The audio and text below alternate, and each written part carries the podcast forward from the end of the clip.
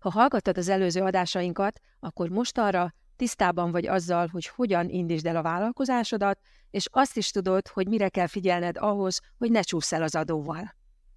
A mai adásunkban elárulunk még egy dolgot, ami szükséges lehet közvetlenül a vállalkozásod megnyitása után. Tarts velünk!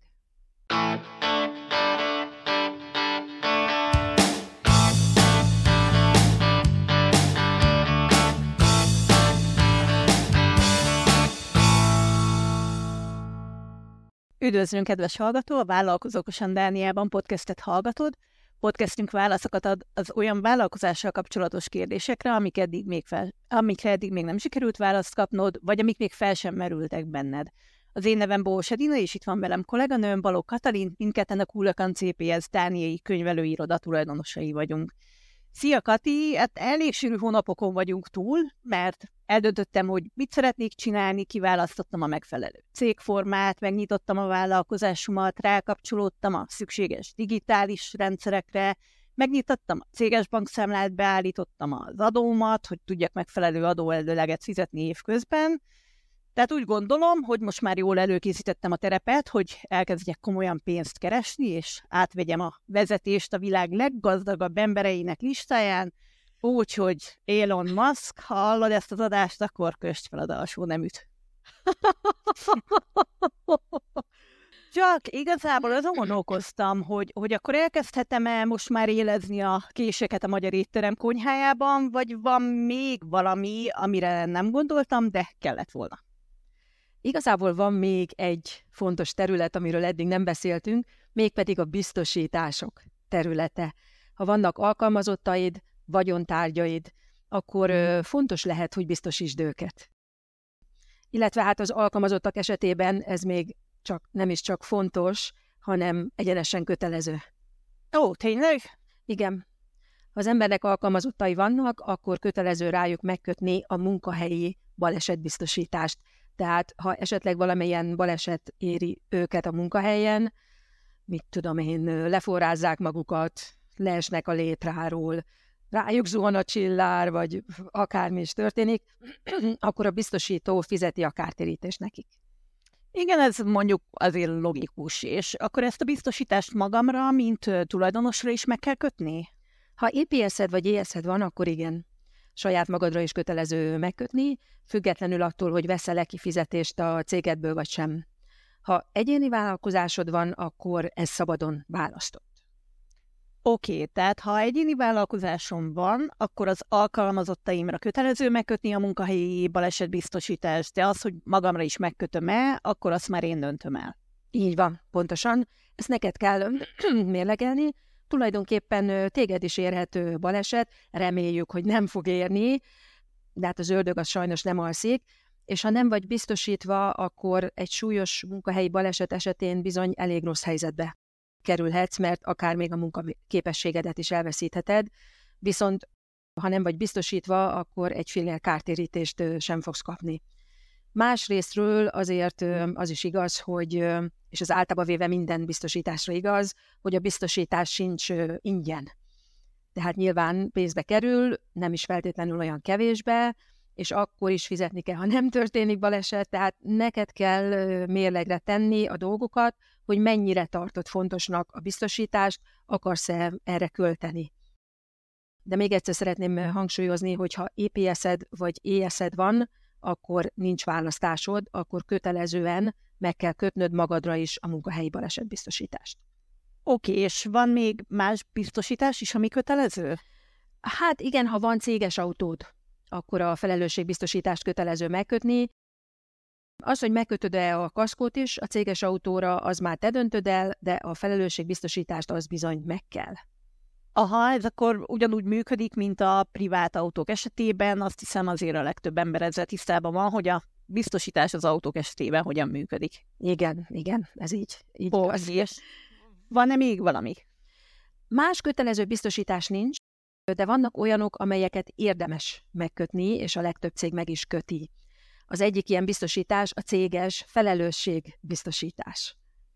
felelősségbiztosítás. A neméből következtetve ez akkor az olyan károkat fedezi, amit a cég a működés során véletlenül okoz és felelősséggel tartozik értük, ugye? Igen, Pontosan, ha valamilyen személyi vagy tárgyi kárt okozol, vagy te, vagy egy alkalmazottad a munkád vagy a munkátok során véletlenül, akkor a biztosító fizet, pontosabban egy bizonyos előre meghatározott összeg felett fizet, ugye ezt résznek hívják. Azt most hirtelen nem tudom, hogy egy étteremben mondjuk milyen kárt lehet okozni. Hát figyelj, hihetetlen dolgok tudnak történni. Például van az az elhíresült amerikai eset még 1992-ből, amikor egy vendég megégette magát a forró kávéval a McDonald'sban, ja. és a bíróság több milliós kártérítést ítélt meg neki. Szóval ki tudja, Inkább jobb, ha gondoskodom róla, hogy, hogy akkor legyen ilyen céges felelősségbiztosításom. Igen, vagy legalább arról, hogy ne legyen túl forró a gulyásleves. Hát igen, de a gulyásleves az forrón. Jó, elvégre az nem kocsonya. Ja, igen. igen. Igen. Ö, ja, az amerikai viszonyokat azért valószínűleg nem lehet a Dán viszonyokra áttenni, de hát ja, ki tudja. Ja. De mindegy, akkor ha már a biztosításoknál tartunk igazából, akkor ö, ha nyilván van üzlethelységem, az étterem, az, azt így célszerű biztosítani nem, valamint a berendezés, azért a profi felszerelt konyha, ez elég magas értéket képviselhet, és ha van egy betörés vagy egy tűz, akkor azért jó lenne, ha a biztosító fedezni a káromat. Igen, abszolút minden vállalkozónál, aki üzlethelyiséggel, esetleg raktárral vagy hasonlóan rendelkezik, célszerű lehet egy biztosítás ezekre. Ha bérli a helyiséget, akkor legalább az ingóságokra. Egy másik biztosítás lehet a transport biztosítás, ha drága gépekkel, szerszámokkal rendelkezik valaki, amiket esetleg napközben magával is visz. Ugye a a munkahely színére a céges autóban, célszerű lehet ezeket is biztosítani arra az esetre, ha feltörik a céges autót, vagy valami ilyesmi történik, vagy mhm. ha egy cég kereskedelemmel foglalkozik, például importtal, exporttal, akkor ugyanígy felmerülhet az áruk szállítás, vagyis transport közbeni biztosításának a kérdése.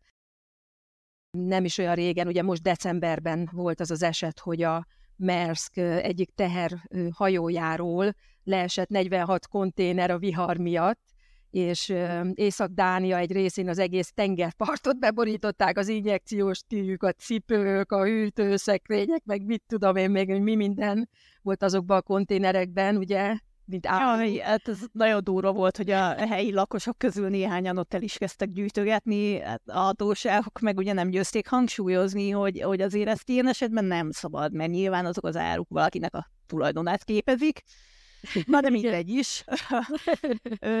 Lehet-e még olyan dolog, amire érdemes biztosítást kötni? Hát a céges bankszámládon lévő pénz. Na, hát ez nincs a banknál biztonságban?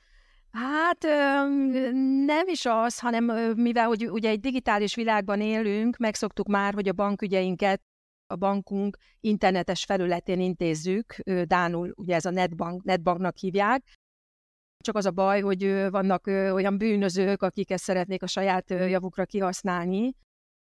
Na most, ha egy privát személy hacker támadás áldozata lesz, akkor a bank általában fedezi a kárt. Ha csak nem a bank kifejezetten más feltételeken nyitotta meg annak idején a privát bankszámlát. Viszont a cégekre ez már nem vonatkozik. Más szavakkal, ha egy hacker feltöri a netbankodat, és lesöpri a pénzt a céges bankszámládról, akkor a bank nem fogja megtéríteni a károdat. Őha, akkor elveszik a pénzem? Igen. Ha csak nincs egy úgynevezett netbank biztosításod, ami fedezi a károdat az ilyen esetekre.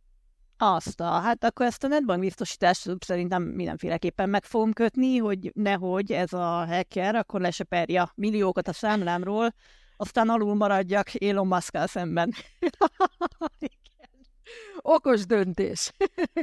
Oké, okay. van-e még valami, amire érdemes lenne gondolni? Hát igazából elég sok fajta biztosítás van, nem fogjuk tudni ezeket most teljes körűen felsorolni. Mm, talán ami még felmerülhet, az a táppénz biztosítás. Ha alkalmazottaid vannak, akkor ugye a táppénz első 30 napját neked, mint munkadónak kell fizetni, de ha van táppénzbiztosításod, akkor a betegség első vagy a harmadik napjától kezdve, attól függően, hogy hogyan kötötted meg a biztosítást, mégsem a te költséged lesz a táppénz.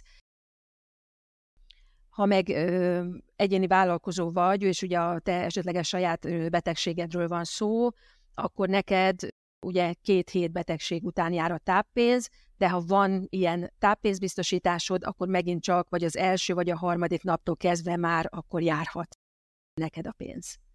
Hát az biztos, hogy egy cégnél, ha nagyon sok a betegség miatti lét és a táppénz, akkor azért már lehet, hogy megtérülhet egy ilyen biztosítás, vagy ha az ember akkor szeretné biztosítani magát, mint egyéni vállalkozó az esetleges betegség idején, akkor szintén lehet értelme ennek. Igen, igen. Na, és hát vannak még más biztosítások is, de igazából a biztosító társaságok tudnak abban segíteni, hogy az ember cégére milyen biztosítás lehet még releváns, illetve hogy vállalkozóként miként célszerű saját magát is biztosítani. Nyilván a biztosító társaságok szeretnék eladni a biztosításaikat, de nekem az a tapasztalatom, hogy eléggé fair módon szokták az ember tájékoztatni, és természetesen mindig mondhatsz nemet. Kivéve a kötelező biztosításokat. ja, azokra nem mondhatsz nemet.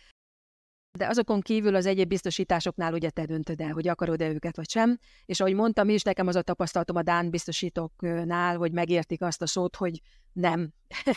Tehát nem fognak veled erőszakoskodni. Na, ez egy jó hír. Okay. Akkor most már nagyjából van egy elképzelésem arról, hogy milyen biztosításokat lenne érdemes megkötnöm a magyar éttermemre, de még akkor az kérdés merült fel bennem, hogy akkor hogyan is közelítsem ezt meg. Elég sok biztosító társaság létezik Dániában, talán a privát autóbiztosításod, vagy a balesetbiztosításod alapján kapcsolatba is kerültél már valamelyikkel, vagy esetleg reklámokból is ismereted őket. Legszélszerűbb bekérni három ajánlatot. Három különböző biztosítától azokra a biztosításokra, amelyeket meg szeretnék kötni. És akkor az ajánlatok alapján el tudod dönteni, hogy melyik lesz a legkedvezőbb a számodra. Egyedül a táppénzbiztosítás az, amit nem a hagyományos biztosító társaságoknál lehet megkötni, hanem az Ulbicéling Denmarknál. Ez az az állami szerv, ami a különféle szociális jutatások kifizetését adminisztrálja. Értem. Na hát akkor szerintem ezt a témát rendbe is tettük, és el is érkeztünk a mai adásunk végére. Köszi Kati a hasznos tanácsokat, és köszönjük a hallgatónak is, hogy velünk volt. Jövő héten hétfőn újabb témával jelentkezünk, hogy tovább segítsük a vállalkozásodat. A mai adást a Kulakan CPS szponzorálta, a Kulakan CPS segíteni tud cégalapításban, szemlezésben, könyvelésben, adóbeállításban, az adóbevallásod elkészítésében és minden egyéb adminisztratív feladatban, ezen kívül üzleti és pénzügyi tanácsadást is nyújtunk. Ha nem szeretnél lemaradni hasznos és naprakész információkról, akkor kövess minket és lájkold Facebook oldalunkat, a honlapunkon keresztül pedig kapcsolatba tudsz velünk lépni. A honlapunk címe www.accounts.cool. Sikeres hetet kívánunk!